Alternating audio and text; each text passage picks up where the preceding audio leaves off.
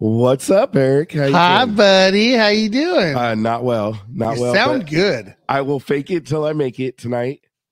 That's all we got to do. Yeah. That's the name of the game. so first off, welcome everybody to the Contagion Effect Show, where we talk to some of our wonderful veterans, talk about mental health, uh, things of that nature, while security's in the background. They're patrolling, playing. bro. yeah, they're It's it's you know a week and a couple days before Christmas. They're patrolling. well, it's with with me being down again. They haven't got quite the walks, and then the rain that we had, so they're they're a little more hyper at at home right now. They're a little excited around H H H U G G Oh, G G S Please don't do S that. S S O N. So I do want to give Dun, I do want to apologize up front to everybody. I am going to be coughing. I'm going to be trying to mute my microphone the best. You know, I already apologized to our guest talking to him because I feel horrible that I'm as bad as I am, but uh I, I couldn't cancel tonight. It just No. wasn't wasn't going to We would have done it. We would have. We would have made it work, right? And they're I don't know how. I don't know how. That's what you're going to start counting them. I don't know if I have enough pages. So uh I have to ask you, where were you Saturday? Oh, uh, so in lieu of actually going home, getting some sleep, the first ever state title championship football game held at Hughson Memorial Stadium between the Muir Mustangs of Pasadena, who has a population of about 205,000 people, take on the Division Six section champs, Hughson Husky. But it was a Division 5 double A which we which we were at the top of Division 5. And I knew you'd correct that. And they took good. on the Mustangs of Muir and Yeah. Oh wait, wait. What's the population of Hughson? Eight thousand 8,205. versus a town with. 205. That's just Pasadena itself. It's Pasadena, bro. Yeah. But they did. I mean, Pasadena High School has a bigger high school than Muir. Eh, I mean, look, you play who you play, right? Now, how was the weather? the weather outside was frightful. It was frightful. I didn't wear pants, but I did put on socks and shoes. yeah. So Well, thank you for that, that. so that's like wearing pants. flip-flops. Pants. And holy crap. Like it No, we had so Dude. so to set the tone. We had uh we started the game with sideways rain. it was I mean, it was windy. It was pouring rain. Mm, My mhm. favorite part was, I mean, this team came in saying they were going to beat us by 20. Um, and we play on a grass field, Crap. which a lot of Southern Ah. California, they pay, they play on turf. they got that that They got all that nice turf. They got money for turf. And here in the Central Valley of California. we just got a bunch of weeds and dirt. we got almonds. we got some trees. we got all- nut trees. We got almonds and walnuts, right? Unfortunately, those don't put a turf field on our on our fields, so which we don't want anyways. But uh, it ended up turning into a mud bowl. it was beautiful, man. Their running back could not get any traction. First play from scrimmage. Fumble. yeah, fumble. It was exciting. I It was, was. uh, it was exciting. It was a defensive battle. I believe there was six fumbles, four interceptions, We had all the interceptions. which well, yeah, I think we only threw the ball like four times. No, we, times. we threw the ball three times. Three times. One was one completion. Oh. One would have been a uh, touchdown, and the other one would was have been the first down to Yeah. extend the drive. But exactly. but hey, I loved it. Run, run, run, run. it was it run was some run more, heavy. run. and then their quarterback was throwing a shot put out there, like he was just throwing up lame ducks. just go get it. Like yeah, go get it. and we didn't understand why. Why did they keep throwing? Like it was so crazy. yeah. So fun night. My It was son, exciting, my yeah, 17 year old, you guys have heard us talk. You know, he's looking at going into uh, the Air Force. So now, now that football's over, uh, we can get focus on that once we get him healthy because he does have RSV uh, right now. So Added to the laundry list of Yeah. lex left flexor, right flexor, an ankle, a shoulder, a knee, Oh yeah. He's, elbow. we we taped him together and put him out on the field. You know, I gave him a hug right before the game. He came out. He's all, man, this is miserable. And I'm like, I gave him a hug. I said, dude, this is the last two hours of football. I love you, and just go give it a your all and win a state championship. Like, and he yeah. did. And he had he had some of the some of the nice blocks. I was He specifically did wa- well. and he was going He- against big he had boy. one kid that was a three star, He was big boy. and and the other kid was 6'1", 320 or thirty pounds. yeah, and my kid's 5'9", yeah. 230. So and red hair, so that that And red- offsets everything else. Well, and that's know. one of the things for our team, dude. We have We actually have four redheads. I said it. I said it to Liam's dad. I said, "Dude, it's got to be the red hair effect, yeah, man. it's it's you It's know, where do you find four I redheads mean- on the same football team? the athleticism is just. I mean that. Yeah, and and again, like, was it pretty? No, but they got the job done and they did what they had to do when they had to do it, and that literally is how this team was ever since Ripon. When they went up, like what fourteen nothing No, came back. Twenty-one nothing. Well, yeah, okay. So It it's was 21 nothing, and then and then they hang on 21-19. Every single game from there on out was decided within the last minute of the game. Yeah. Well, and I mean, I knew this game when we were up nine nothing at halftime because we scored a touchdown ugh. and then we we ended up getting a safety. the takeaway going in, I was like, "Oh, that could have been the swinger." Yeah, but I know. knew I knew I was like and Cody and I my oldest son talk, we were like, oh, they're gonna score because we can't win by Yeah. more than four points. Yeah, In the playoffs, we hadn't done it, Mhm. so we weren't gonna win by more than four points. So it was gonna be what it was gonna be. I I labeled them the cardiac kids back in Ripon. So well, they're they're calling them the heart the the heart attack huskies well, because you know they got to do the H's, but I like cardiac kids better, anyways. So it was fun, entertaining. let's let's move on. Let's let's hear from our good friend Tamara um, to pay the bill, Cheers. and then we'll come back to our awesome guest. Now for our sponsor, Tamara Pulido with the Finance Group, where they're creating a future where everyone has access to the loan and home they love. Whether you're a veteran, law enforcement, a first time home buyer, you're up or downsizing, or even if you need to just refinance, our community deserves proficiency and expertise. Better rates, faster close, welcome home. Tamara Pulido, NMLS 165 5776. Again, that's Tamara Pulido, and her phone number is 209 204 3795. All right, now next to having our guests, my favorite part of the show. Let's get a little Scotty Hastings going to, to pump us up. Yeah, the times and places they may change, but one thing stays the same.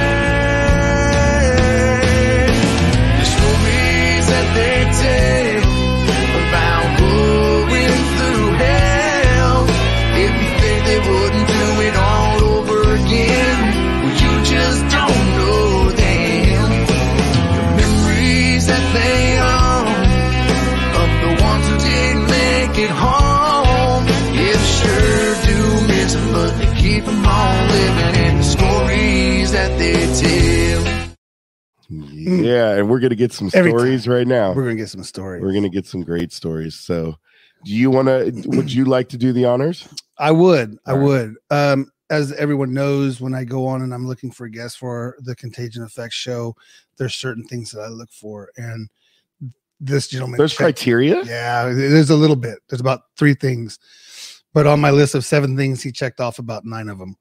uh, right off the bat, obviously, uh, Army veteran. excuse us, Army veteran served six years in the uh, in the Connecticut Army National Guard, including in a deployment into Afghanistan, 2012 ish, right? Um, but before that, he became a father, a husband, um, and he just grew up in a military family and law enforcement and and all that Oh. stuff. And so as I was going through things, I'm like, got to get him. I mean, he has a podcast, right? Drive on podcast, wherever you can find it. Go subscribe, YouTube, check it out. Um, Post it. and yeah, we're yeah, we'll we'll have the links on ours too. Um, but again, like Scotty says, the stories that they tell outside of his story, just what he's doing to bring awareness uh i- i- in the after deployment life Mhm.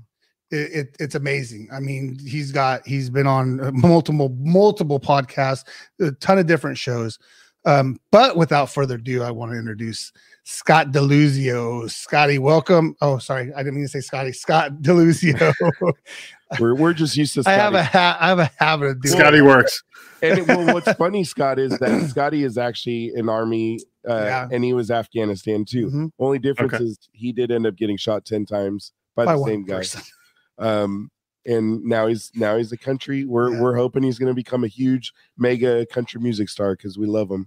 Yeah. Yeah, It's it's awesome. pretty I mean, not not awesome getting shot, obviously. No, that's no. a, that's a terrible thing, but awesome what he's doing after the fact, right? Uh, Coming back, Yeah, Absolutely. doing all that. and that's his thing as he said he goes look if, if i didn't get shot my hands wouldn't be in this spot to be able to hold the guitar and strum the guitar in a certain way right i mean he he, he has that outlook of yeah did it get did it suck getting shot 10 times yeah absolutely he called it a really bad day. yeah really bad day you know so um Yeah. no but uh you know welcome to the show you know we want to just kind of start off by i don't want to say I'll do it. I'll do okay it. Let me, thank let you me yeah go. you Thank do you. it because i Eric, Eric sometimes he, takes things and runs. So, what did you have for. Christmas dinner last year? Basically, is how it goes with me. I have all the Mikey's a good, like I said, Mikey's a good interviewer, and he has he has a list, a step progression, as you will. Yeah, if you've seen Up, you know Squirrel. yeah, Yeah. that- that's Eric. Eric That's me. that. But he he just he's so passionate about it. all. So that's that's why it, it'll never drive me crazy. It's it's there. So so welcome to the sh- the show, Scott. You know, as Eric spoke, and you're wearing it. You're you are the host of the Drive On podcast. So you you you kind of understand our world. You've been doing it a little bit longer than us. Uh, so Yeah. you have a lot more expertise. You know, we're still we're still learning as we go and trying to get better and better each show. So Yeah, And that that's I think the name of the game. I think I'm I'm still learning as I go too. When I first started the podcast, I did not have a clue what I was doing as far as the technology side of thing goes or anything like that. And and if you go back and listen to the first few episodes, it's it, probably not the best the best quality or anything like that. But uh, you know, uh, uh, as time has gone on, I've I've learned a few things, made some improvements, and and I think that's really the name of the game. With no matter what you're doing, right. just keep trying to get a little bit better. You know, Yeah. do one thing, it doesn't work out. Okay, cool. Try something else. And Yeah. Well, your website's until you amazing. I will tell you that. I love. I Thank do you. love your. uh Oops, sorry about that. Uh, you get it? So that's that's uh Joey Edibles, who's another podcaster. yeah. Uh, so Joe thank Bro. you, Joey, for joining us. Uh, well, you had brought up the beginning of the podcast. I think the smartest thing that he did was there's about I think he wanted to I think he did about what seven six or seven episodes of telling your story, get, letting people know who you were, and then you're like, hey, listen, I can sit and talk about it all the time, but I need people to join me, right? The smartest thing that he did, Uh, the number one smart, he brought his wife on as the first one. The first, the, so the, first guest. we've already gone wrong? We've already we've been in it for We a year and a couple and a month, but he brought his wife on. She, you know, she got to tell. Well, she got to tell her perspective. so exactly, that's- and that's that's what I like about the podcast. It, it's not just from the veteran point of view. It bring it brings everything. I mean, he's got some guests that were, uh, it's all his, Joey. yeah, And then the flag. You'll Yeah. you'll hear the story about the flag in a little bit. yeah. We're we're gonna get on it. Joey's got a good little thing going too. But uh getting back to the Drive On podcast, it's two episodes a week ish. Okay, give or take. Yep. One is about a 45 minute, and then and it seems that the second one's maybe 10, 15 minutes. Like, hey, still here, still doing our thing. Just want to give you an update. Remember me, Drive On Podcast with Scott DeLuzio. Check it out. So that's well, actually, both, like both episodes, both episodes are are full length episodes. They're not, you know, not, neither one of them is is uh, Shorter than the other? Okay. No, I, I tried. I mean, obviously, some are going to be a little bit longer or shorter Yeah, than, than right. the others, but um, but I try to shoot it for at least a half hour to forty five minutes or so for Yeah. all, all the episodes. So they all fall right in- in that that ballpark there. Right. uh, somewhere around there. So, um, but it's I mean, honestly when when I you brought up you know having my wife on when I I started the podcast, um, I barely let anybody know. It, it was like my wife and I knew for like the first half a dozen episodes or so Yeah. that I had a podcast, which. In hindsight, that's not the best way to launch a podcast. That's actually the Well, I was worst gonna way ask to you, how launch was a podcast. yeah. How was your audience though? Like, like was it just like you just put it out there and say, hey, whoever's going to find it, find it? Well, at first, that's that was what I did because I I was like, I don't know how long I'm going to do this. This, Yeah. this Right. could be something that I do for you know six, seven, eight episodes, and then it's done. And I don't want people being like, uh, you know, where, where's where's the rest of it? Like, Yeah. keep keep going with it. And you know, if it was something I just wasn't into, I, I didn't want to put it out there, right? So um, after I, I kind of got a little more comfortable with it and and realized that this was something I, I kind of enjoyed doing and and I wanted to do more of it, uh, that's when I, I started putting it out there. And and I Yeah. you know obviously you start with friends and family, right? You, you post on Facebook and you know get get those people, and everyone was you know super supportive of, of the podcast at that point. But um, but yeah, you need to start branching out and reaching out to more people. Um, Yeah. The first episode that I did was or, or the first episodes that I did were all people that I knew. Uh, you know, so obviously starting with my wife, but other people who I either knew from you know living in my neighborhood who were were veterans or people I served with or or things like that. Those were the people I brought in because it was really easy to reach out to them and and and ask them to be on the show. Um, but then they started suggesting people to me and and then other people started reaching out to me and it just started growing from there which was which was kind of awesome Yeah. Well, it's it's funny because Joey too, because he started around 2019 as well, and uh, he that's what he said. He's all, I told everyone, and I think we we tried to. I mean, we tried to tell everyone. I bombed. out- I mean, I literally bombarded Facebook with everything. I was Everywhere you went, you everywhere told I everybody. went. Yeah, and I still have, don't have business cards, which I'm really. I have like a thousand stickers, but they're like that long. I'm gonna just give know you the I'm QR code and make the QR code. You just Yeah. that around. Well, so uh, Scott, we've learned a lot about you from you know doing trying to do a little bit of research. You know, you're everywhere, so there is a lot to read about you, and we could probably tell part of your story, which Eric's no, Eric's I, I good at, don't. I don't want to get into his story yet. I, I know, but I do. You know, we want to learn who you are, what you're about, where you kind of came from, right? So, Sure. you know, where where were you born? You know, where'd you grow up?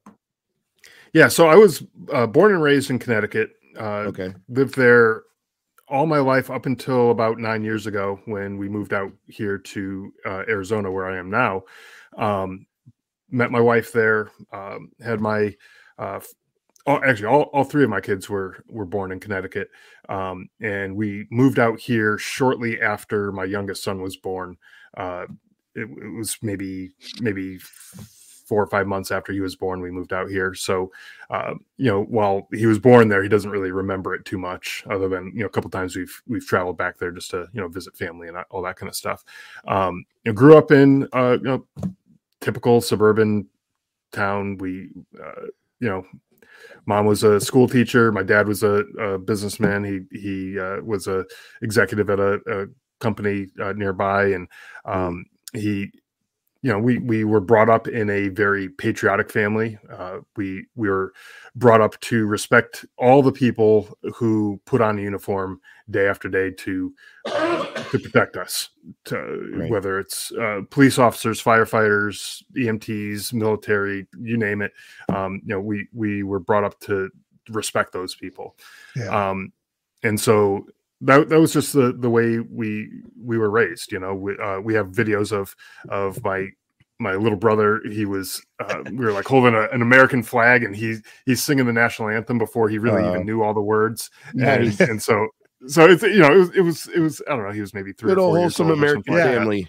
exactly you know Yeah. but that's the type of family that we grew up in so Okay, Now, do you Um, think that's because it's East Coast? And and I always feel like, you know, man, I'm gonna ruffle some feathers if anyone listens. Is it? I, I feel like colonial United States, like I feel like they get real a little more patriotic. do you? I, I that's, Well, that's I really feel that way. you're also. I mean, without getting too political, we're also in the state we're in, right? So that's Well, where I think right. I mean, the 13 off. colonies and all that we're stuff, not part right? of that part of the state. We're we're yeah. in, no, we're in the valley. No, no. Listen, we do. We listen. Listen. We, we fly our flags, and I, I and I get all that. I'm just saying, like, it's an East Coast 13 colonies type of thing. Like, I always feel like there's like patriotism is like higher in the East. Yeah. Well, I mean, Uh, they're at maybe. the heart. They're at the i haven't really it. thought of it Yeah, I mean, yeah. you're not. But that's we're gonna make you think on this show today. It, it's okay? not because you're you're not the first guest to kind of talk like that. So Yeah. it, it does it makes sense what you're saying. yeah. Uh, Whoa. I'm Yeah, gonna write that down too. Um, so One real quick is is there was the sun. When he started yeah well when he started talking about the podcast he's like i remember you were talking about you asked your son hey what do you want to be when you grow up right do you remember that do you remember the story do you remember what he said you asked your son what he wanted to be he said he wanted to be a bubble maker oh yeah yeah yeah yeah yeah Uh, and that was that was like one of the most bizarre answers. I was like, Yeah. I'm not even sure where to go with that. Like, Yeah. old, how old was he? Uh, Five. he was like preschool, like Yeah. Okay. four or five, something like that. Yeah. Yeah. So Well, usually they Um, even have that policeman type Yeah. thing, or you know, fireman type bubble thing. maker i'm like bubble maker. dude Well, the Okay. thing was like all the all the other kids in his class had those typical answers. You know, I want Yeah. to be a, a policeman. I want to be an astronaut. I want to be a doctor. I want to be you know something like that, right? he was the only one with this off the wall, bizarre, you know, bubble maker. I was like, I don't even. What is? What the heck? What is that? So I Did he so give Did he give any background of why he said it? I I have his No. background in my head. I'm think this is what I'm thinking. The this is what I'm thinking that his son was thinking.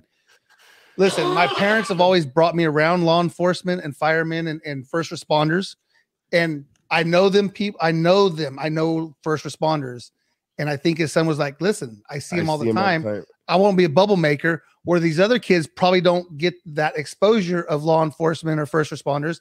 They want to go be. they want to be them. That's a good thought. Maybe. I mean, no. I, Could that's two. Shoot, Mike, I'm on a roll. Got two don't stop thoughts. making me laugh though, because. All right, so Scott, uh, so you know, grew up wholesome family in Connecticut. Uh, Yeah. You know, I, I obviously reading all the th- different things. You know, you started to go to go to college, right? And Yep. uh, and then you kind of made a change. So did Well, you finish so- college?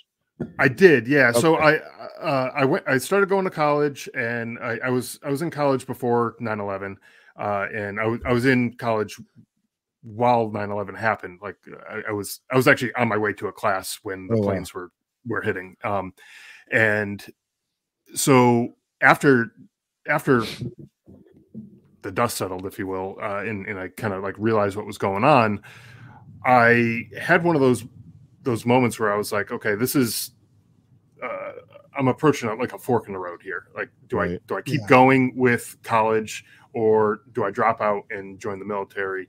Um, you know, what do I do? And and I figured I was already uh, a good good way through my degree. I, I, was, I was close enough to finishing. I was like, you know, I might as well just stay in and finish it because I knowing myself, if I if I stopped at that wouldn't. point, I was not going back uh, to, to school. So I, I figured at least let me get my degree out of the way.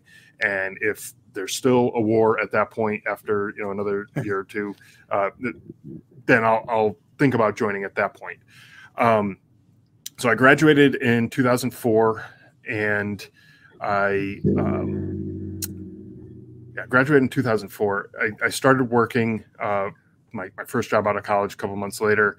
And um, my younger brother, Stephen, he joined the Vermont Army National Guard uh, sometime that fall. I forget exactly when it was, October maybe that of that fall. And he had gone And- to school too. He was al- also yeah, he he was in school. Uh, he was actually going to a school up in Vermont, and he, Okay. uh, to Nor- Norwich University. It's a like a military academy kind of thing, and he um, he met a guy up there who was in the National Guard. He started talking to him about it, and he was like, "Yeah, this sounds like what I want to do." And so he joined the Guard, and um, all of a sudden, my younger brother, who I used to you know beat up in the backyard, and you know we we used to horse around and and get in all sorts of crazy trouble he became one of these guys that I was looking up to as a kid. Like he all like, like, overnight he, he became that that guy, and I was like, I was super super proud of him Oh. for making that decision. It was like like beyond proud uh, as far as I was concerned. Um, and then um, I don't know, six months or so later, uh, I, I started hearing these reports in the news that the military was uh, struggling to meet their recruiting numbers for the year, and that like just that just got under my skin, and I was like, how, how could this happen? Like just a few years ago, people were willing to move mountains to go get some payback for what happened on, on 9-11 right. and now we can't even find people to join the military? Like what, Yeah. what's going on here?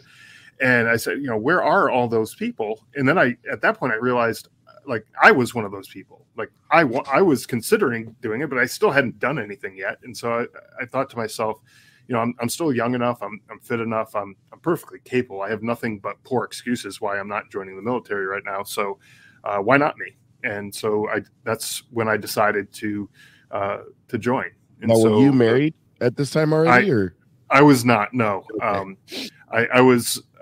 I was. Uh, I actually had not yet even met my wife at this, this point. So, um, so you know, I, I just decided, uh, you know, this was for me. Uh, this was going to be something I was going to do. Um, I I had just started my my first like professional job out of college, and so um, I was I was just a few months in on that, and I didn't really want to burn any bridges with that. So I decided to go National Guard like my brother did.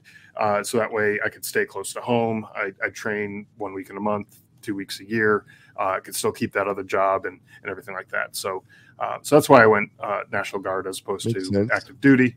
Um, and so so that's that's really how I I decided to get into the military. Okay. Well, there and and he brought up a point uh, that he didn't know that his he's not going to get fired from his job, and the, because it's protected. Right. Right. If you're going, yeah, which you had brought up, right? Because I think that's kind of a stigmatism too for some people. Is like, well, I don't want to quit my job or get fired because I, I'm going to go be in the Yeah, military. get protected time to go. and now, yeah, and so I, it was ironic that you brought that up. We have a kid at, at our at my job that has the same situation. I'm like, no, dude, like you're protected. Like they have to give you time Yeah. off. So- right and Yeah. that, that's one of those things that i did not know at the time um, i decided to join anyways and i said you know what if they fire me they fire me and, and Yeah. so be it I'll, I'll find another job later on or or maybe i'll just go active duty if that's the case Well, and at, at that point, you were already looking forward to like, I got to do this now. So right nothing else. so it, it was it, it was happening one way or the other it didn't Right. Yeah. really matter to me you Now, the only thing that would stop me was like you know a physical issue that i didn't know about or you know some other disqualifying you know condition or whatever but luckily that didn't become an issue yeah. Now I'm not as versed on National Guard as you know with with all the other services. Do you have a basic? Yes. do you- uh, it- okay. it- it's the same basic training as active duty. Uh, Okay. As a matter of fact, there there are active duty people in the the uh, basic training with us. Um, it, it, it, there's no difference uh, when you are uh, National Guard versus active duty. When you're in basic training, nobody knows the difference. There's no you know different uniforms or anything like that. You're just you're in. You know. Melvin? Melvin. Yeah, we we actually had Melvin another Gatewood. National Guardsman who who ended up getting deployed as well, and he actually had a, another, I think, an army like captain or something, kind of start talking, running his mouth to him, and he's Yeah. like, "Sir, if you don't mind, you know those bullets they hurt us just like they hurt you." You know, so Yep. it was like, dude, what a great point Yeah. Melvin. Melvin. Yeah, exactly. Yeah. So, uh, so you end up joining. Where was your basic at? It, it was uh, Fort Benning, Georgia. So, Okay. um, so yeah, it was down there for Oh, about oh sorry, that was my fault. Okay, yeah. So I- uh, Fort Fort Benning. I'm not sure where I, where I cut out. Uh, I was Fort Benning, Fort Georgia. I was down Fort there Benning, Georgia. for a few months, and um, uh, at the time, my my brother uh, he had actually deployed to Iraq uh, just before I, I left for basic training, Oh wow, and uh, he he was the unit he was in was already over there. Um, he was just uh, going over there to kind of augment their their numbers. They had a few injuries and and uh, a few killed in action where they they had to uh, kind of plus up their numbers. So he went over there to uh, to be one of those guys to to do that. So he was there for a, I want to say about six months. and what was his Um, MOS? He was infantry as well. Okay, So we, we both both were infantry. So um, so when he was over there, he was in Ramadi in 2005, which was just a really hotbed. It was probably at the time one of the most dangerous places in the world to be. Um, they were getting shot at all the time. Their vehicles were getting blown up and all, Mhm. all sorts of stuff. And he, he had all sorts of stories from from that uh, deployment. It, it was it was pretty rough. wow. Um, and uh, when he came home, it just happened to be like a week or two before my basic training uh, graduation, and so I wasn't expecting to to see him for a little while because I didn't know exactly when he was going to be coming home. But it was it was an awesome surprise to see him uh, at my basic training graduation when when uh, when when he came out. oh, so you had no clue he, he showed up. He was showing up. Yeah, I I I got a little hint from his um his fiance who had I forget exactly how it went. If she sent me a letter or something like that saying that he was going to be home, uh, but it was like just towards the end. So it was like I didn't have any clue for the mo- majority of the time, but it was like right towards the end, like the last week or two or something like that. I, I think where I where I ended up finding out that uh, that he was he was coming home. Uh, it was supposed to be a big surprise, but you know it, it kind of got a little little ruined, but it was okay. It was all Nice good. It, it was so happy to see him. Right. So So uh, you do you do your basic training, and then it's you kind of go back to work until Yep. you have Yeah. to do your duty. And was it yeah, so you, once- you once come a back. month? Yeah, you, you and you do one weekend a month and and then two weeks a year for the training. And so uh, outside of that, everything else is just like your normal regular civilian life. You you Right. don't live on a, a base anywhere. You're you're you live wherever you want. Um, you work your regular job, um, and you just have the weekends where you have to go off and, and do your army training. So Right. Now I read that you ended up in in Afghanistan. Yep. Right. Yep, So- that was that was in 2010, and Okay. uh, that was um, let's see that that came about just about um, about two months after my my youngest son or my oldest son was born. Um, okay. and So, you're married so by we- now, and yeah, I was married for a little over a year at that point, um, and then my my son was born, and then I just up and left, and I was in Afghanistan, and so I can only imagine like I don't you chose to, right? Yeah. well, no, you know, in a way I did because I that was a job I chose. You know, I, I chose Yeah. to do that, right? And I knew that at some point I was going to be deployed. Um, but you know, just thinking about my wife at home with Ugh. this newborn, like she she was a new mother. She she wasn't a mother before this, and and just trying to figure out how to be a mom and trying to figure out what to do and all that kind of stuff by herself. It was Right. um, you know, and I know there's a lot of single moms out there who who do that all the time, but it's still now sh- now she also had the uh, the worry of her husband being deployed and, Yeah. and that kind of stuff. So it, it was just hard on her. So yeah, not easy. Uh, yeah, and and my my brother uh, Stephen, he was also deployed to Afghanistan at the same time, uh, or thereabouts. Really uh, close, right? A few weeks. Yeah. So we uh, both of our units. So he was in the Vermont Army National Guard, and I was in the Connecticut uh, Army National Guard. And uh, while we were in two separate units, they all fell under the same brigade, and so it was a brigade-wide deployment. That's why we all were deployed uh, over there. Um, we were we were stationed on separate bases uh, in in Afghanistan, but the uh, the deployment schedules lined up pretty closely within Hmm. you know a few weeks of each other. So um, so once like I, I had seen him a few times in the the, the train up that we did uh, before going to Afghanistan. Uh, in we, we were in Indiana and uh, in uh, Camp Atterbury, and so we we saw each other a few times there. Um, actually, the night that I left Camp Atterbury to go uh, off doing some other training uh, was the last night I saw him. I just happened to uh, catch up with him in the Chow Hall. We had dinner together, and Mm. um, and and so that, that was kind of a, a memorable thing uh, for me. But um, but then uh, yeah, I, I didn't see him again after that. Uh, we we never crossed paths again, unfortunately. Uh, so do you would you like to share that story because uh scott does have a book it is called surviving son and it does tell this story there you go uh we actually i put that picture on our on our thumbnail because I, I just thought that was an amazing i mean Yeah. just my my i mean i'm getting goosebumps again just looking at it because it's just like Sorry. you don't even have to open the pages yet and you already get that emotion of what that picture tells you so Yeah. um And if you go to if you go to survivingsonbook.com, you can order it there. You'll or Amazon. We'll Amazon. we'll post it. we'll post it on there. We'll post it with the show notes. Um, because it's it's definitely another one of those stories. Yeah, I'm read. audiobook guy, so Yeah, uh, yeah. I mean, Eric loves audiobooks, got- and he would he would literally tell us the whole story. But tonight I'm not going to let- do that. I'm we're gonna let you, tell the because I learned from the last time that we had a gentleman on that yeah, was when, an author. when I didn't have a voice, we had another author on, and Eric was like, "Yeah," and then you did this. I'm like, "Dude, let him tell the story." He just he loves it. I mean, it's I do want to make one point. I Yes, do sir. appreciate that it's in his voice, so you get that picture and you get that sound and and and, and Well, the it's come from an audiophile guy. I mean, he's yeah. now Well, you're a but some people would an audiophile guy. yeah now. but it's like if i wrote a book and you read it though you know what i'm saying like you you Yeah. get that emotion you get that that Oh, I, warm I, feeling. I think he could he could only oh. convey it the best, you know, because you hear the other voices and they're like, and then this happened, and then the, I to hear his emotion, out, Robotic almost, right? Yes, yes. So i'm just Yeah. saying the last book that i listened to well, chris chris whittemore's book was read by somebody else right. No, I I- I know I exactly love- I what you're saying. yeah go get it So 17.99 so first off, before we jump too much into it, you know, uh, where were you guys stationed in Afghanistan? Where were you? Where was he? Yeah, we are both in the eastern part of the country. Uh, I was in an area called Torkham. It was right on the Pakistan border. Uh, our base was, I think, about two miles from the Pakistani border.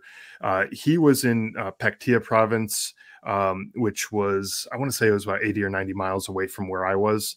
Um, which, if you think about 80 or 90 miles, like around here in the US, like you can get in the car and you could drive Yeah, that, but that, that's nothing, right? But um, that would take days to get that far. So were those how- more how of the mountains? and everything? Yeah. Those were the more the mountainous areas Yeah. that you see Yeah. all the crazy videos. Well, of. plus all the IEDs and everything else that you, I mean, Right. It's just it's nothing. you're you're capping 10 Nobody's miles. and you- friendly. yeah.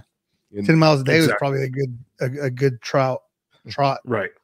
Right. So, so yeah, we our, our mission in Afghanistan, we were uh, there for uh, primarily like a border security mission, um, where uh, the border crossing was, where where we were. About eighty percent of NATO supplies came through that border crossing. Oh wow. Um, so for people who aren't familiar with Afghanistan, the the country is a landlocked country, so there's no ports or anything like that. So um, anything that was shipped on cargo ships usually came in through Pakistan, got put on on trucks, and then driven into Afghanistan through Torkham, where where we were. And so we were there to make sure that. Uh, uh, First off, the Pakistanis kept the border open and allowed Mhm. the trucks to pass through because um, as much as people told us at the time that the Pakistanis were our allies, they did not treat us like allies. They No. were they were not very friendly. Um, if- yeah, we- we actually had one guy who who uh, we were walking like along the border, like there literally was a line painted on the ground, like Oh, wow.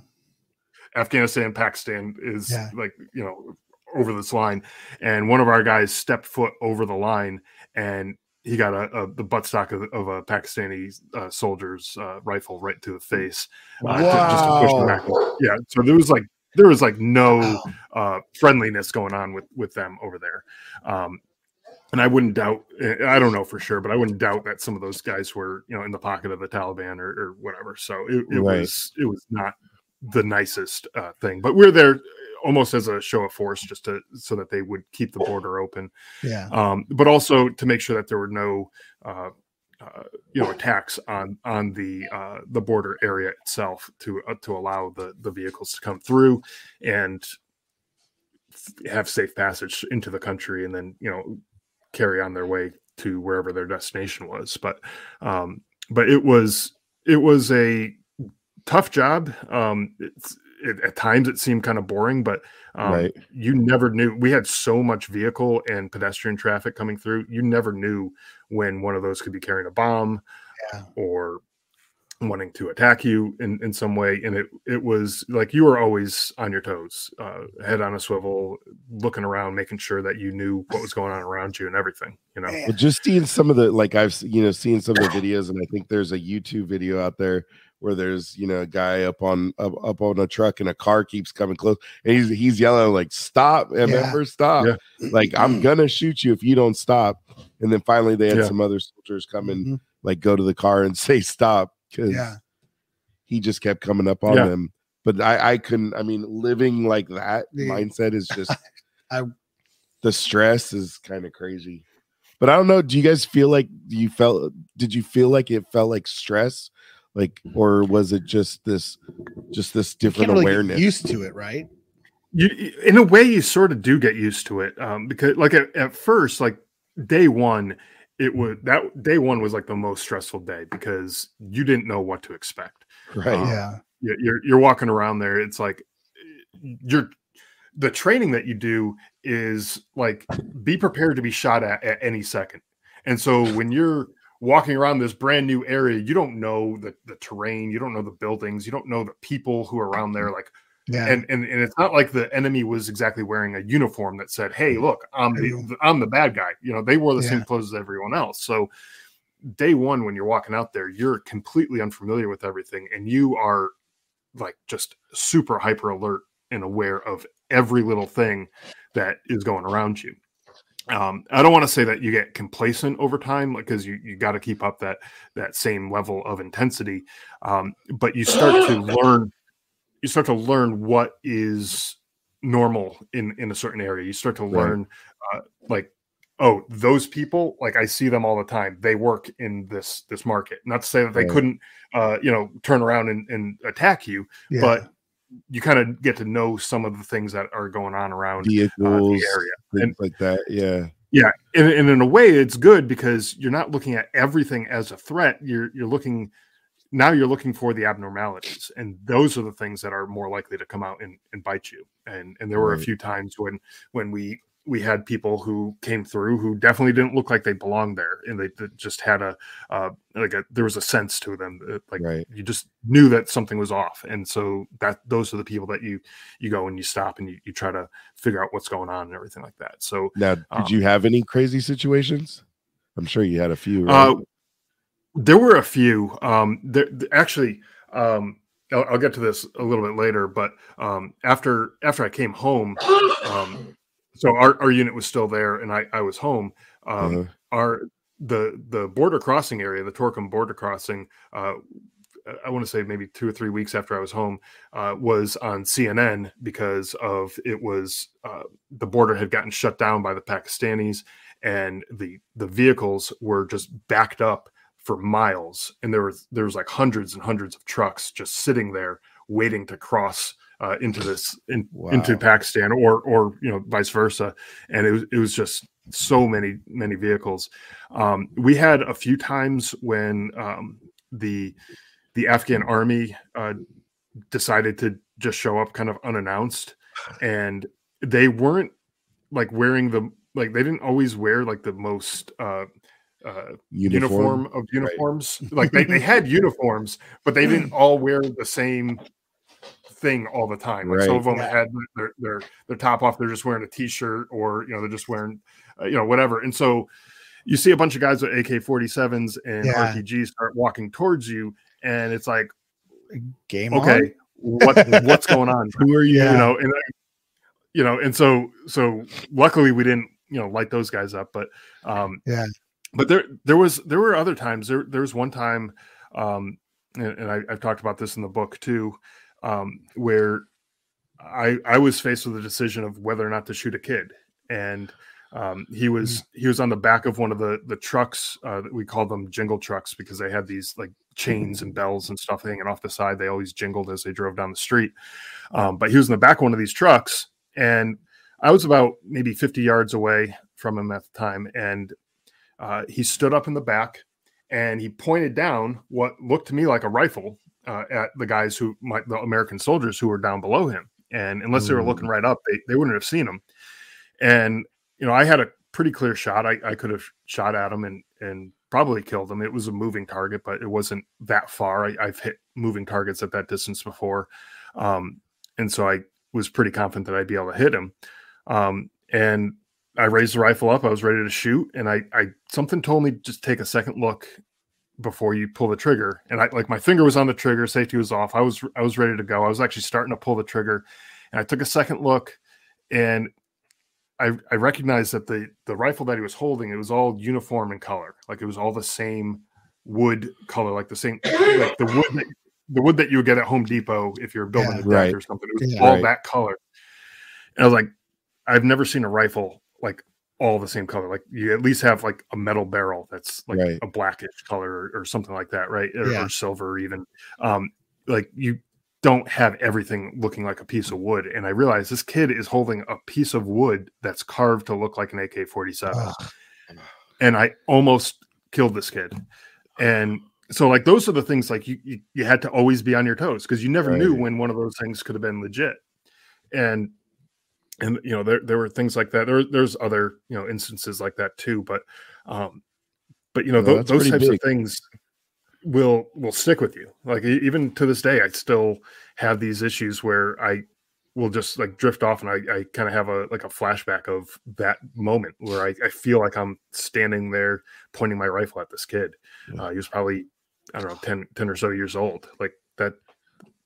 That's not even. It's Just- just, not real life when you Yeah. when you sit there and you think Yeah. about it. That's nothing you should ever be faced with. I mean, that's that's No. the sadness of it. No, And and, now- and you know, honestly, honestly, just before that happened, I I had thought of myself as the type of person who would do anything to protect kids. You know, yo- like young innocent kids. I I felt like I'm that type of person. I'm going to protect them. Um, and then, you know, here I was pointing a rifle, ready to pull the trigger and ready to kill this kid. Um, I totally like twisted my own view of myself. And, Right. um, you know, and that, that's something I, I think a lot of times like civilians don't necessarily understand, or, you know, really anybody who hasn't been in that position, doesn't have to be a civilian, um, that these things happen and it's, it's awful when these types of things happen, even though it turned out okay. Like the kid was fine. Uh, I don't know, you know, what happened to the kid eventually over time, but like that day at least he was fine. But Yeah. um, you know, it easily could have gone the other way. you you already had your son right and i don't know if you had Yeah. any more by that time that i i mean i can't fathom it but just thinking about it it's never a spot you know and, and to think now on the the streets of our own country you're dealing with stuff like that now and police having to make those types of decisions so Yeah. it's Right. just it is it's mind boggling to have to sit there and point your gun at a 10 year old you know it's it, i i just got my ccw so going through all that training I'm like Mhm. wow it, it totally changes your perspective on just the use of a gun and what you had to do is just uh, it's unthinkable so Yeah. so now Right. what was what was uh, your brother doing because your brother was there at the same time Right. Yeah. So he was uh, he was a little further in away from Pakistan. He was still near near enough to the border, I think, but but not as close as I was. I was I was like basically sitting right on it. He was he was a little further in. Um, but they they were getting hammered uh, where they were. Uh, they they uh, actually had days where they were down to the point where they could count how much food they had in uh, you know like how many more meals do we have left to be able Wow. to serve to the people here um, because they they couldn't get resupplies coming into their base because it was just so dangerous around that area uh, Yeah. that the helic- helicopters were not flying in uh, to the base and the vehicle traffic they were getting hit with ieds and rpgs and and stuff like that so they were um, it, it was very very tough for them because they, they just weren't uh, getting what they they needed. Um, you know even um, you know when they go out on patrols they were getting hit uh, all the time. They were getting into uh, firefights and things like that. So it was it was tough for them. Uh, they, they had a, a really rough time and, and the base that they're on was uh, pretty remote. Um, so so it wasn't like they could just you know hop in their their vehicles and go drive to the next base to go get a resupply kind of thing. It, it was they're very reliant it was out everybody else yeah that's Yeah. crazy yeah so um so yeah they i i honestly didn't get to talk to him much uh, Right. while we were there uh, most of my communication uh, with him came third party so it would be like when i would call home uh, and talk to my parents or my wife or something like that they would tell me what he told them and vice versa Okay. so Okay. so we didn't really get a chance to talk um, as a matter of fact we didn't talk at all on the phone. I, we sent a couple emails back and forth to each other. Um, nothing really significant. Obviously you can't send you know sensitive information through email. So we we kind of Right. just you know hey how's it going? You hear you hear about the the you know the yankees or you know whatever you know just like stupid stuff like that that like just to kind of catch up and Yeah. Right. yeah the, yeah that type of stuff you know uh, what's it like over there and, and that, that kind of stuff. So Okay. um so really that was about the extent of our communication um, going going back and forth um, and uh, which, which kind of sucked I in a way I like I wanted to be able to be in communication with him and, and know what he was doing and, and stuff Right. but but at the same time I knew he had a job to do I had a job to do and and we needed to just kind of focus on those jobs so we could make it back home Right. Yeah. So uh, you know, and I don't want to give away anything, but you know, what what uh what did you learn on on what ended up happening to your brother? Yeah, so uh, that that's kind of the, the next part of the story, uh, and so the the day, um, let's see, how, do I want to put this? Um, so we were out on a mission um, one day, and this was in late August, and we were in a, like a remote village, and, and we are just kind of clearing the village of uh, you know make sure that the uh, Taliban wasn't using it as a you know stronghold or you know that they were hiding weapons and all that kind of stuff. So that, that, was our job that day was go through the village and, and kind of clear it. Um, and later on that day i got a, a call on the radio uh, saying that the our commanding officer was looking for me. And for anyone who's listening who knows anything about the chain of command, knows that the, the commanding officer usually isn't going to go directly to uh, an E5 sergeant and and ask for them directly. They're usually going to send a message through the, the chain of command, but Right. this wasn't the case. And so when when that kind of thing happens, it's usually you did something really good or something really got screwed up. And I was like, okay, I just kind of did my job. I wasn't like getting any medals or anything today for, for anything I had done. So nothing spectacular happened today. Um, I didn't think I screwed anything up, but then I started doubting myself, and I, I was going running through this checklist in my mind of all the things that could have gone wrong, and I'm like, okay, what what went wrong? And I, I couldn't figure it out. So eventually, I linked up with uh, the commanding officer, and uh, and he told me to to kind of come over to the side, away from everybody else. There was some like trees and rocks and stuff over there, and uh, he told me to take a knee and take my helmet off. And I was like, Oof. like you never take your helmet off when you're outside the wire. Like that's No. uh, like a huge no no. And and he's Yeah. telling me to do this. Like that. Like what is wrong? Like did I screw up that bad that he wants me to get shot or something? Like, like, is that what that how bad this is? Um, but I, I started getting worried at that point. I was like, okay, something something's up. And he, so he told me that my my brother's unit had been ambushed and that my brother had gotten hit. And now up until this point, I had never even considered the possibility that that he, my brother would be seriously injured or killed in in combat. Just Right. th- because that's that's something that happens to other people. That Right. doesn't happen to you. And But then that- maybe even that's the something- irony of them even knowing that your brother was there. Like, does that do they kind of know Well- that relatives and I, I knew that we we're we're in the same brigade, and so that there was, you know, some way that they they could probably figure that out. yeah, Um, and so it wasn't that far out of the realm of possibility to me that that a message would have gotten to me saying that something happened to him. Um, and so at this point, after he told me that my brother got hit, I'm thinking, okay, he's he's wounded. yeah, Okay, how do I get to him for you know moral support, or does he need like a blood transfusion or uh, you know a kidney or something like that? You know what I mean? Like like get me to him so I could be there and get him whatever he needs. Um, and my commanding officer looked at me like I was like I was nuts, and he's like, "No, I don't think you understand what I'm trying to tell you. Uh, your brother's been killed." And that was like a punch in the gut. Um, I I felt like my whole world just started crashing down, and like nothing seemed to make sense. Like I, I couldn't even understand the words that was coming out of his mouth. Like it just didn't make sense to me. And um, you know, naturally, like anyone else, I I broke down. I started crying, and I, I was I was a mess. Uh, you know, he asked me if I was going to be okay, and uh, you know, was I going to do anything stupid, hurt myself or somebody else or anything? Which was a legit question because I had a loaded rifle and I totally could have hurt just about anybody I wanted to. It's so Yeah. crazy though. That's that's their first like. Okay, are you gonna go crazy on us or it's in my notes. Right. Right. Literally that statement. Are you going to hurt yourself? that's I Yeah. Because because even you say you like that's something that you don't think about. Like, am I going to go turn the eight? You know, Right. turn turn on my unit or you know? Yeah. I mean, but And, and, I mean, that there were real. yeah, the, the mission that we were on, we had Afghan uh, army soldiers with us.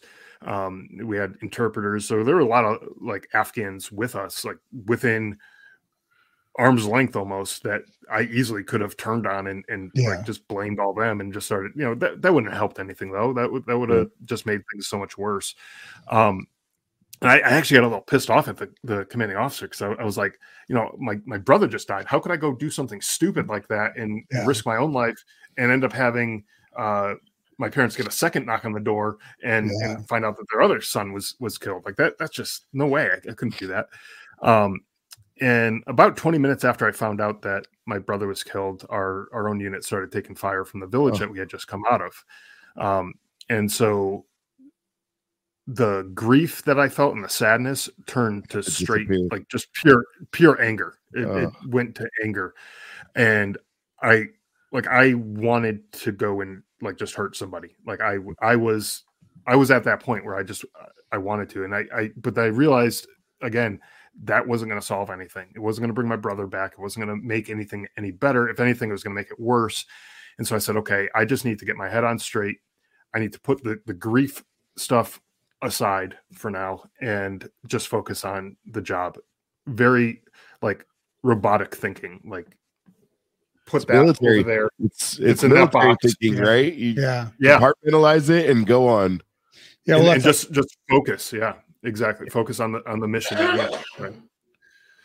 Wow. So So how Um, long how long before you like are you given time to be with your family after you know and how long Yeah. what, what's that time frame look like Yeah, so after the the firefight uh, was over, uh, they they got a helicopter in to fly me and a couple of soldiers who were wounded uh, to fly us out of there, and um, I flew to Bagram Air Base, which is like the main air base in Afghanistan. It was all in the news last year with the, Right. the withdrawal from Afghanistan. yeah Um, so so I was there, and um, they the next morning I flew out of Afghanistan. Uh, I flew out on the same uh, plane that my my brother uh, was on, um, and so I, I was able to escort him to Kuwait.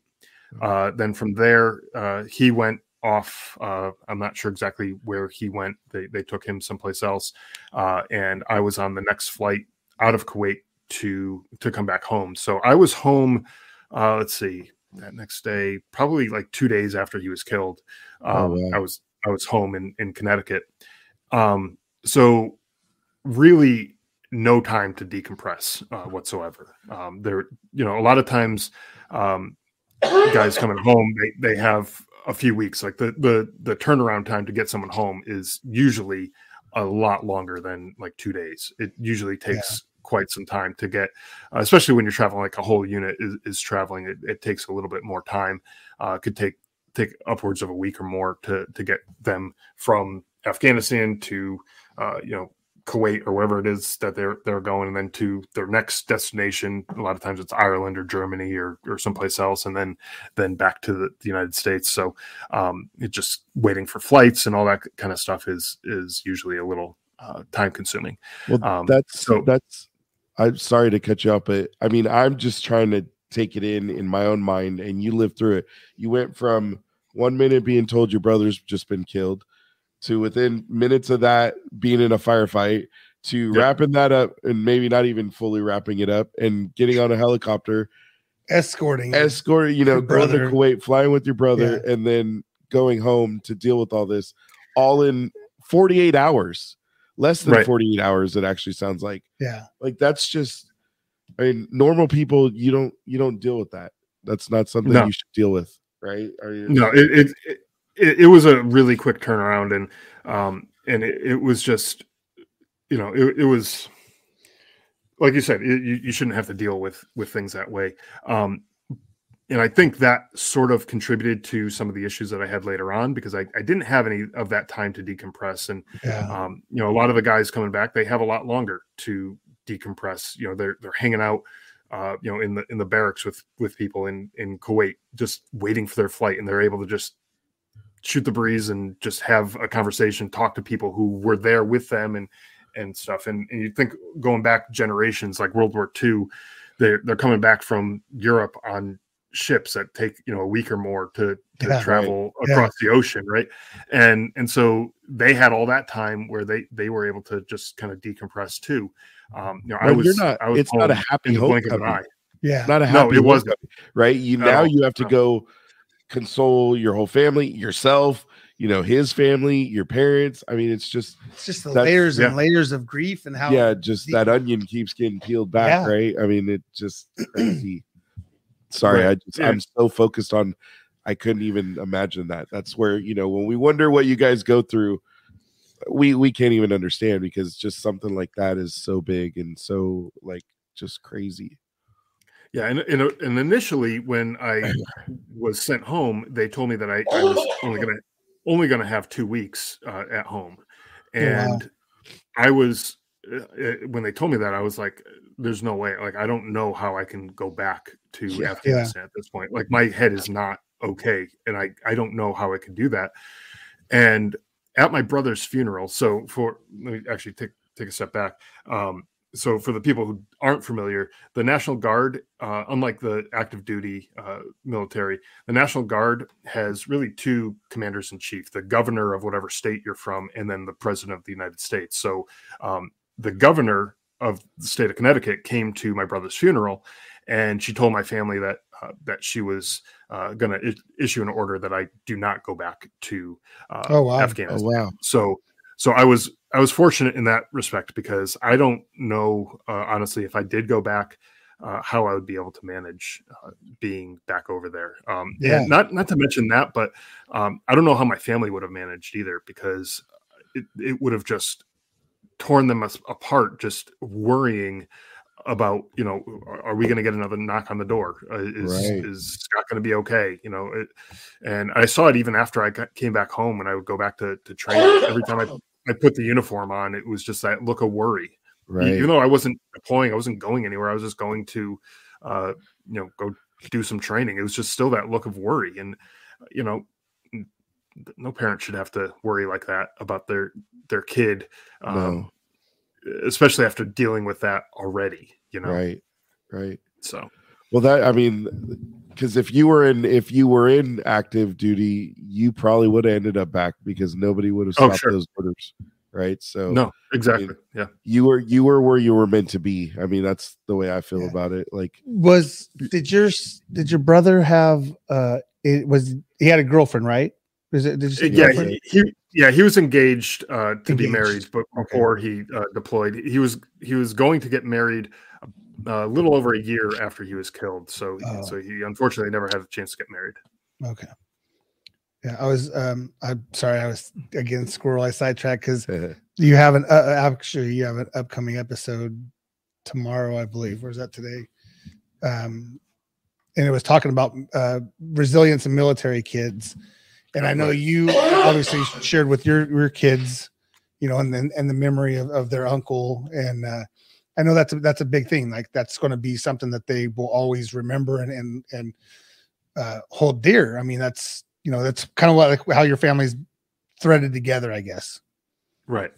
Yeah. So I, I mean, with with my kids, um, you know, I, I take they're, they're they're young. My oldest is thirteen, youngest is nine. So I mean, they're they're old enough now to kind of understand that Yeah. there is war, that that people go and fight and die, and uh, and and things like that. And so I I have shared with them, uh, you know, the stuff that I could with with them as far Yeah. as you know what happened to their uncle and um, and all that kind of stuff. And I and I not not just share like the the sad stuff, the negative things, but I, I talk about what type of person he was and uh, the the funny things that that he would do and uh, you know different stories and stuff like that, and try to uh, keep his memory alive. That's, I mean, that's why I'm here tonight to talk Right. to you guys is is to help keep his memory alive. It's why Yeah. I wrote the book that I wrote Absolutely. uh, have something that will outlive not only him but it- it'll outlive me too and Yeah. uh, you know it's a way that, that people will be able to pick this up years from now uh, and understand the the sacrifices that military families Yeah. make when they send their their sons and daughters off to war Yeah, it, it, it's a it's a great tribute. It's a uh, it's a great tribute, and um, you know, I'm I'm I'm I know he's looking down and and and he's proud of what you've done, to be able to put the experiences that you have, and and because you you you say you you said it a couple times or in your book and a couple different interviews that um getting help was the biggest issue that you had right? Like knowing that you're Right. like we always say it it's okay not to be okay um, but I, did, I, I want to bring up the one quote that you had. You said, You need to have people close to you that care enough about you to tell you you have a problem and help you seek out the care that you need. To me, that I mean, I literally wrote that down because it's it's, it's okay to say, dude, you got a problem and be boom, like period. That's the end of the sentence. But the problem is, is there's not that person to say, dude, go get help. You know, like right you're a grown man, go get help. Like you need help, go get help. But you have people around you that care enough to be like, hey, listen, I'm gonna hold your hand, I'm gonna take you here where I'm gonna go with you while you get help. right So I and when a- when i when i eventually did get help because i i put it off so long Yeah. I, I i just i was one of those thick-headed guys that i was just like you Mm-hmm. know what i'll deal with this it'll get it'll get better it'll Yeah. be fine i'll i'll be all right um but i wasn't all right. Uh, nothing got better. Like things just as a matter of fact it started getting worse. And so the more and more i put it off the more and more it became obvious that i needed to get some sort of help. But the reason why i think i, I put that quote in there that you just mentioned is because when I picked up the phone to call to get help, it was scary. Like I didn't know what to ex- expect from that first meeting with whoever I was going to see. Yeah. I didn't I like when I say I had no idea, I like I didn't know if I was walking in and they were going to Keep strap you- me up and put me in a pod, padded room and like pump me full of drugs. I had no idea Yeah. at all what to expect. I just knew that whatever it was, I needed it. I needed Yeah. something. Yeah. And so my wife, uh, uh, she was an absolute saint through this whole entire process. I mean, she she didn't she wasn't like you know one of those those wives who just nags and like gets you oh you you got to go do this thing and you know making all these ultimatums and all this Mhm. she she was great. She told me hey this isn't good. this Yeah. isn't right. You you you need to get some help. And she let me kind of approach it in my on my own terms. Um didn't like push me so hard that i that i start pushing back you know what I, you know what i mean Right. like No. when Mhm. someone tells you you need to do this Yeah. you're like i'm gonna not do it that much harder because you're telling me that i need to do it Yeah, you know what i mean saying. so she did, Hey, you need help. Period. that Yeah, boom. Yeah. And then yeah, and then, and and like I said, that's it's a great quote. needs to be on a pillow. Needs to be handwritten note on on your wall, right? Because it, it is. It's hey, you you you need help, but I'm gonna be here with you and take you and go help you. And I uh, the the podcast that I was listening to is with Dr. Vicky Matthews, and and she said, hey, listen, I've seen a lot, I've heard a lot, and I've I've helped a lot, right? And I was kind of getting Yeah. some things from that podcast and just sitting there listening to it, and I'm like, yeah, like it's okay. Like we say it all the time. It's okay not to be okay, but you you need that support to kind of push you along. And that was to me that was that was something. And and having you know your wife being like, look, and I know like you ain't the same person, but I'm gonna be here for you and I'm gonna help you. right well, and, and and, this and the thing is oh, go sorry. Oh. go ahead go ahead No, no, I no. You. It's all you. Yeah, the, the, the thing for me though is if I wasn't married at that time, if I, I I didn't know my wife, I didn't have any kids or anything like that, I don't know that I would have been strong enough on my own to go and do the thing that I needed to do to get better. And so, you know, who knows where I would have been after all of this? You know, Yeah. would I have, you know, gone the self-medicated route and and just, you know, become you know, a, a- you know, uh, homeless and a junkie and, and all that kind of stuff. Like, who knows where I would have ended up being? And so, you know, I literally owe everything that I have to my wife and to my family for being there and being supportive Yeah. for me. Yeah. No, it, it's That's awesome. it's what a lot of people and, and you know we've done you know this is the 46th episode that we've had and and we've seen well we've listened to and and had a just an array right i mean we've had single guys dealing with stuff and we've had self-medicating and we've had you know being locked in a room for days at a time not knowing how to deal with it you know Right. um, fortunately, everyone that we've talked to is still breathing and still was able to get help when they needed it, right? And that's kind of like what we do here. You know, you know, Mike and I, we, we say every episode, we aren't military, but I love listening to the stories and giving back and being able to have this platform to tell the stories.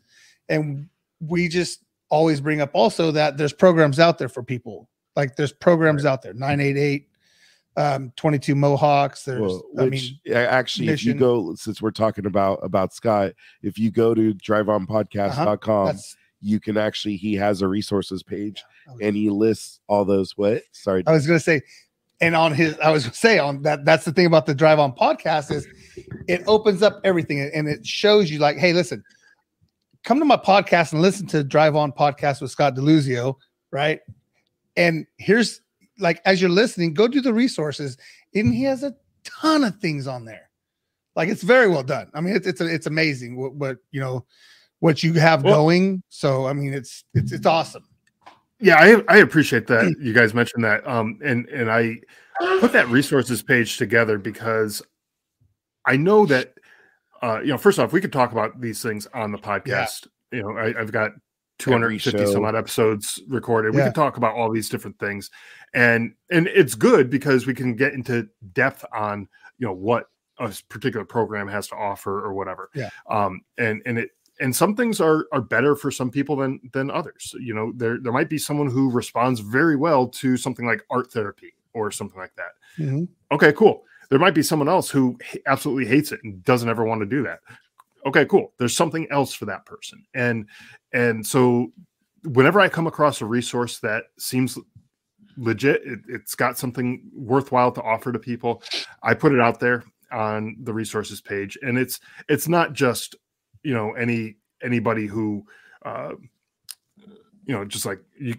random google searches and stuff like that Yeah. just whatever shows up it's Yeah. it's stuff No. that i i've either talked to the people who run the organizations or are associated with it or people who've been through the programs and can attest like yeah this is legit it, it's good it works um and and there are tons of resources there um there there's things like you know 988 like you mentioned but there's also uh just these nonprofit organizations that do things in a, a wide variety of different ways. Like there's there there's ptsd therapy using surfing for example. I had, had them on the podcast uh actually i don't think that episode's come out yet but um uh they there's uh, equestrian uh you know using horses to treat ptsd there's there's I, god there's so many things and there's there's career re- resources. So if you're having trouble finding a job guess what? There's there's people out there who will help you write a resume.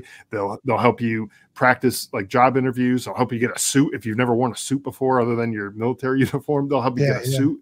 Um they'll they'll help you uh you know just get in touch with people to to network with people. Um there, there's so many different things. So I, I try to put all these things on the website and trying to organize them in, in some way that it's you know sort of logical so you can figure out what what it is that you need.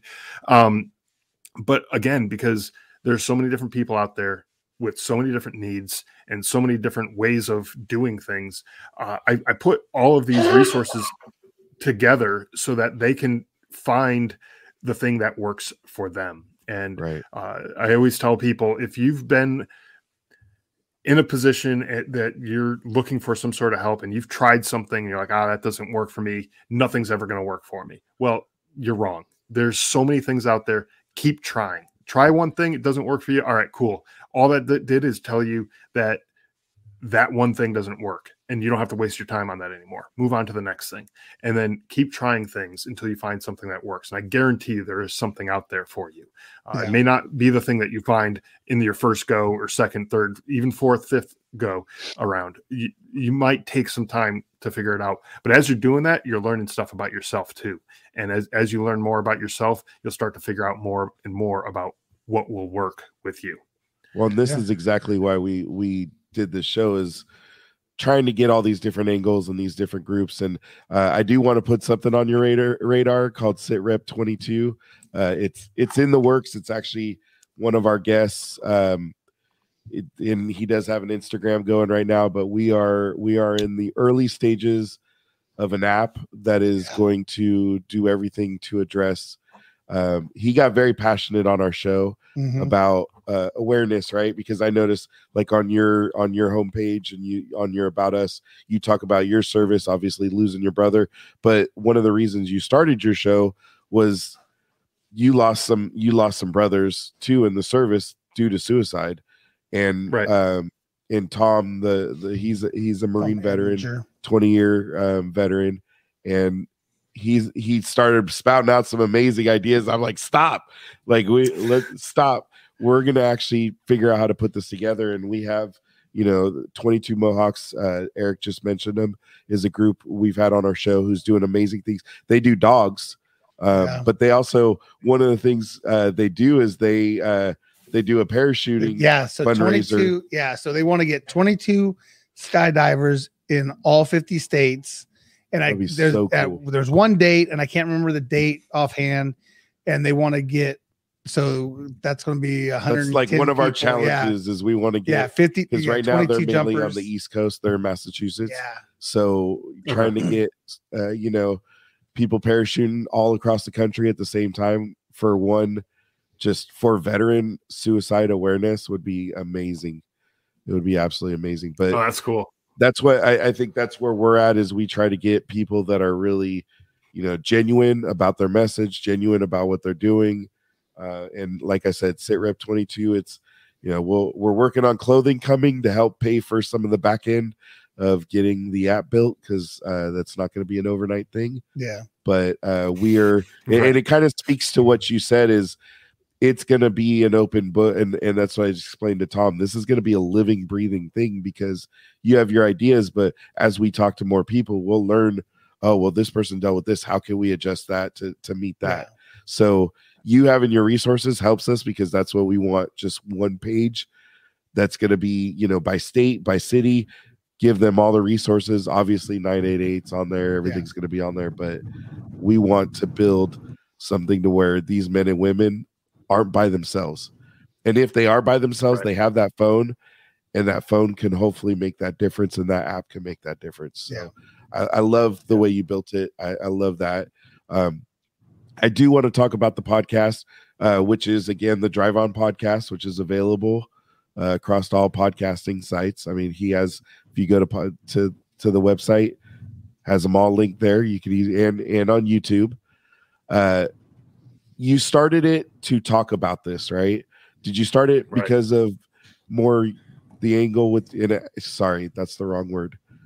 Did you talk about it to talk about what you dealt with with your brother more so, or or the suicide and the awareness around that first? You know, originally it started because, you know, obviously losing one friend to suicide was like too many, and then Right.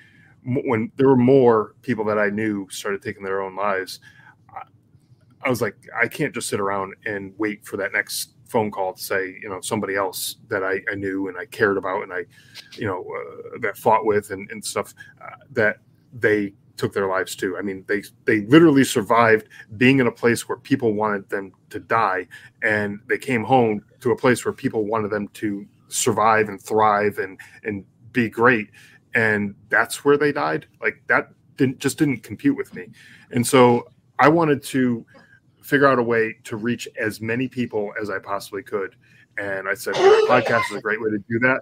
It, low barrier to entry it doesn't cost anything for the listeners to Right. to do that. They just need to as long as they can get on on the internet they can Mhm. listen to the podcast. Yeah. uh, that that's really the only obstacle for them. Um, and and so that that was just too easy i, I thought.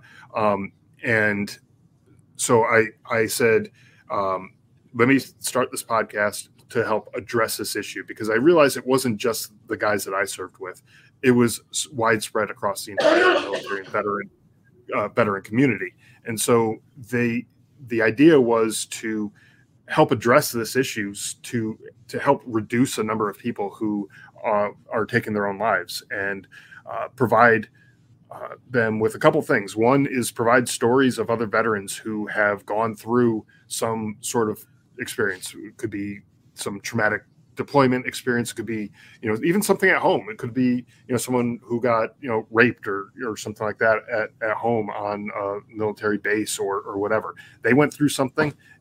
A lot of the listeners went through very similar things, and if they were able to get through that experience and come out okay on the other side of that experience, then that should give hope to the listeners to know that they could get through this as well. Maybe they haven't figured out their way, their path through Yeah. this yet, but there is hope that they can get through this. Um, and then we also talk to, to a lot of these organizations that, that are listed on on my site. You know, we we talk to representatives or, or from the organization itself or people who've gone through their program, and we we talk talk about these different resources um, again to shed light on what is what is even out there. Because you know how do you google for some of this stuff? Like if you don't know that art therapy is even a thing how do you how do you google that? Like Yeah. where do, where do you come up with that? And so you know this is really just a, a way to give ideas to people for things that could work. Some of the things that i have listed are local resources. Like they may only be available in florida and Yeah. if you live in washington state you're not going to get in the car and drive to florida to go do that but there may very well be that same very similar thing in your area too right You could go to alternate therapies and resources, scroll down to the bottom and click on Warrior Surf Foundation if you're in in Ho- Woolley, South Carolina. Well, mean, and- there's and so many real, di- I mean, yeah. it's what's awesome is that first off, he's talking about it. So hopefully those people are listening. Yeah. You know, and that's that's the whole goal. I think to all of our shows is that if we can if we can get one person listening and they hear something that changes their life, then you know we've we've started to do our job. Yeah. Started. We're not there, but uh, And- because when somebody's in the middle of something, they're not going to go Google No, that no, no, no. by any means, right? and that's the thing we kind of hang our hat on. I, I've talked about it before. You know, now it's been a couple months ago where a friend of mine knew that we do this, and, and we we're talking to veterans and the programs that we find or help find. And he's like, "Hey, I got this guy back east, and you know, and if it we if, long story short is we eventually got this guy some help. We went through different chain of different people that we've talked to, and finally got help for him. And and it's just it's it's what we do, right? I mean, this is this is our give back. You know, letting you guys have the platform to, to to share your message. And again, drive on podcast with Scott DeLuzio. I mean, there there's so many resources to listen to. It's awesome. well, and, and, and and you're, you're- you're absolutely right too because the, the resources are there uh, uh, we'd love for the, the veterans themselves who are having the issues to be able to be like that that first touch to uh, to be like okay when, when you're in that position that i was in uh, back uh, 12 years ago or so when i realized i needed to get help i wanted to have a list of resources available that i could go and, and look through. And if you're in that position that that list of resources is available. But like you said not everybody who's in that position is going to be out there googling stuff Yeah. uh, for themselves. But you very well may have a spouse or you know a parent or a, a child or, or somebody in their lives who's like i, I got to help this guy out. I you know Yeah. like the the quote that you read earlier you know there's someone going to be there who's going to be like okay not only do I, am i going to tell you that you need some help but i'm going to help you find it and and that's what these resources are there for so Yeah. it's really there for anyone to, to take a look through and and see what you can find that might resonate with the person in your life Yeah, beautiful.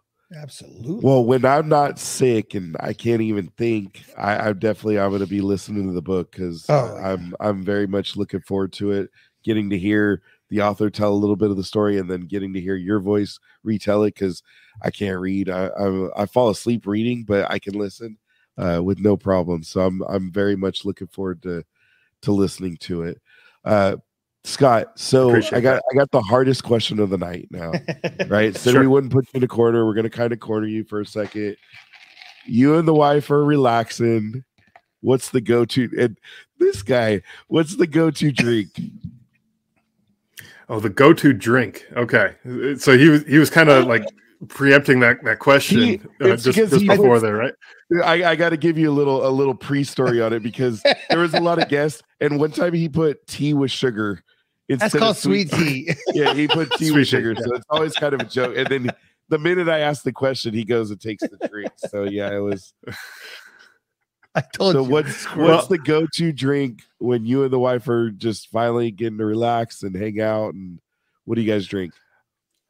Uh, you know, I'm I li- I'm a beer drinker. I, I Okay. like I do like beer. Um, you know, I, I did I talk about it in the book just for the people who are listening and, and may have al- already read the book. I talk about issues that I've had with alcohol in the past. Okay. Um, you know, it's it's not uh, what I was using before doing before was just it, it was it was just really trying to get through that time period. And so it's not like a like an alcoholic kind of thing where where I was you know It had an coping. issue with where I, it was like uncontrollable. It was just a, a coping mechanism at the Right. time, and um, you know, so so for people who are listening to this and like, oh my gosh, he's he's drinking again or whatever. Like, no, it's not. It's not that uh, that kind of thing. So um, so yeah, I, I like I, I am a beer drinker. Um, uh, I I like dark Craft? beers, like the you you know a craft yeah. guy or yeah, craft craft beers are good. Yep, yep. okay? Um, yeah, so, a- Eric- so kind actually, I, I, I do like beer snob over here. I, Yeah. I do like to travel too. Like when I'm traveling, uh, when I- when I uh, go to a different place, I always want to try like the beer that you're not going to get at home. Right. the stuff that's local to that that area, and that, that Absolutely. to me is uh, like just a, a fun thing to do. So does the wife enjoy beer too? Well, she actually uh, doesn't drink. Uh, Okay. She she had a um, a few years ago. She had some medical issues, and the medication that she's on now just doesn't work with alcohol. So she, she hasn't been drinking for a few years now. So um, you know, it So it's really just me drinking person. alone. But yeah, she she's more of the iced tea or uh, uh, like the the those uh, sparkling water kind of drinks or whatever. So well, um, we, so that, we that's kind know- of her thing. We know we're we're talking to veterans, and that's why we ask because sometimes it is just you know we've had somebody say it's water, and and it's Yeah. because they've gone through exactly what you were saying, and you know alcohol is no longer part of their life because it was it was a negative part of their life. So everybody, you know, everybody's story is a little different, and I wouldn't look at you as an alcoholic for having a beer here and there. Uh, Right. that I, I don't think that's I, I don't think that's fair at all. Uh, especially because it seems and and I don't ever want to assume it. It seems you found your way through a lot of this and and having the show, writing the book, you found a lot of ways to cope with what you've dealt with and what you've been through. So I, I think you have that right to that beer once in a while. no, I appreciate that. Yeah, and I, I only put that out there just because I, I know there are people who are eventually going to read the book and uh, you know, or maybe already have, and uh, you know, I, I don't I don't want the questions coming in like, oh, are you you doing all right now? You know, whatever. Like, no, it's it's all good. Uh, you know, I, I got it under control. It's not like he, not even like a nightly thing uh, or, or anything. It, it's you know, it's just every once in a while. It's healthy. You know, so. Right. Right. Well, and, and our whole goal is, you know, we don't want to take away from the book, but we wanted to highlight the book, highlight your story, highlight your podcast and the things you're doing for the veteran community uh, as somebody that lived through it. You know, it's not Right. we don't we don't have that ability. We just get to share the stories and we get to give you know other other veterans and you the ability to talk about it, which you already have your platform. Uh, we just get to share you on our platform now, which is awesome. Uh, so we Yeah. do, you know, we want to thank you for joining us today. Thank you for your service. Uh, I will be posting Surviving Son. I'll post the link. Uh, is it better to post the direct link or the Amazon link? I'm, I'm trying to get you paid too. You know, we're, we're all about Yeah, that. yeah, I mean, e- either one works. Uh, you know, honestly, I, I put the the the website that's out there, the survivingsonbook.com, uh, is there because th- th- and this blew my mind when I when I first published the book. I had people start asking me like for signed copies and like Yeah, through Amazon. see. That's kind of hard. 'cause You, you can't do that, right? So I was like, wait, like someone actually wants a signed copy of this thing. So that you know, if you go through the the the survivingsonbook.com, uh, you can get it both ways. You can get it uh, signed or unsigned, didn't matter um, from from that website. Um, but that's really what I set it up for originally was just to to sell Makes the signed sense. copies because people people needed a, a way to do that, and uh, and, He and had a so that, that's little- where that came from. But yeah, He had a funny little comment. He goes, You can't get a signed bookmarker on an audiobook. It's kind of hard to use a Yeah. signed bookmarker on an audiobook, right? So my order is going to be coming through pretty soon. Okay, for that autograph. gotta, we gotta Awesome. have both. We gotta have the signed and the audio version. yeah, we're going to start a little collection over here. We're, we're not that Mart over here. We don't Yeah. read them books. we can No. listen to them. it's, the, it's the ADD or Yeah. it's the uh, I, I don't know. I, I'm the same way though. I I I like like books. I like the content, but I just prefer to listen to them. You know, I Yeah. I listen to books like if I'm if I'm you know exercising or driving in the car or something like that. I that's when I would want to listen to a book, and I can't do that very well while I'm using a physical copy of a book. So, you know, I, that's why I did the audiobook too, because I I was like, I wouldn't buy the book to read it because I don't typically buy books to read. Yeah. uh, Right. Typically, I I buy the audiobook. So Right. um, so you know, if if you like to read the physical copy, there's hardcover and paperback uh, versions. There's a, the ebook, the Kindle uh, version, and uh, now the the audiobook came out uh, earlier this year. Yeah, it's awesome. real quick last last comment um so have you been to state 48 brewery yet is that a go-to place up there You know what? I I am kind of embarrassed that I have not been there. it's only got four and a half stars it's like northeast of you go get the us I know, 60 stout go get the us 60 Yeah, stout. it's an oak it's- stout so you've been It, there? it, it sounds great. It- i may have had it's some uh, people get some Oh. stuff before it's only a few miles from my house, so I, I Yeah. honestly am kind of embarrassed that. I, but it's like one of those things where like you live in an area and it's just like that. Uh. it's just the place that's on the corner. Like you, you know, you don't even think Where about. we already you know? we already made the the the Hope City Yeah. connection with your son and yeah and Matt Ippolito. So hey that's all right we live an hour and a half to from yosemite and i've literally taken my family like one time yeah, It, it took us, Yeah. uh, I think it was like five or six years uh, for us living here in Arizona to finally get to the Grand Canyon. Oh, so wow. uh, yeah, I get it. That's awesome. Hey, Scott, thank you so much, man. I'm so glad you answered my email. Yes. Um, if there's anything we Oh, can do, let us know, tag us, and you know, hey, if you have an opening, I Right. mean, we're not veterans, but we would love to be. Like, He's putting his sophisticated we'd glasses love to on now. be. We'd love to. to be- uh, I could be sophisticated too. yeah. Well, I'm just saying. And- but don't reach out till I get rid of this if you if you Yeah. know, if there's any You interest got it. 'cause I don't want to be hacking on your show. I'm already embarrassed that I had to do that Yeah. today. I feel brutal. terrible, but I did not want to miss out on this. So Yeah. we appreciate well, your I, time. I really appreciate this this uh, you know opportunity to come on your your guys' show and, and share my story with you, you and your listeners. So uh, thank you guys for the invitation and the opportunity to come on. absolutely, man. We'll do it again. Absolutely. We'll have to talk All right. about Yeah. new stuff. Yeah. His next book. No, just kidding. Yeah. no pressure. Yeah. Uh, No, no pressure, right? yeah, yeah. Well, Scott, you have a wonderful evening. Uh, tell your wife thank you Yeah. for letting us borrow you for for some time, and uh, Will go do. enjoy the family. Okay. Thank you, Have a good one. Bye. Go Army, beat Navy. Oh, I can't say that. It already happened. I know. Navy's coach. And then he resigned. Yeah, well, whatever. 15 years. It's a long time. Yeah. Coach. Man, you just keep doing it. Yeah, man. It's uh, you know, it, it's fun to finally. I mean that, and that was been a that one's been set for a while. I mean, and I just there's so much stuff that that guy. I mean, we we could have went on for for Oh yeah. more and Well, we And- don't want to. We want to. We want to highlight his book Yeah. because the goal is help him. yeah. You know, get people to get out and read it. I mean, you could have done an hour and a half on his website, Oh, we- you know, with yeah, all the programs and stuff. for sure. But you know, it, it- that's the cool part. Now we're starting to get at the point to the point where like we're starting to overlap some people, you know, and and um I'm blanking on his name, so I'm not going to bring it up right now. But yeah, dude, Arizona's the hotbed because people are moving to Arizona and helping out with the VA. Coughlin.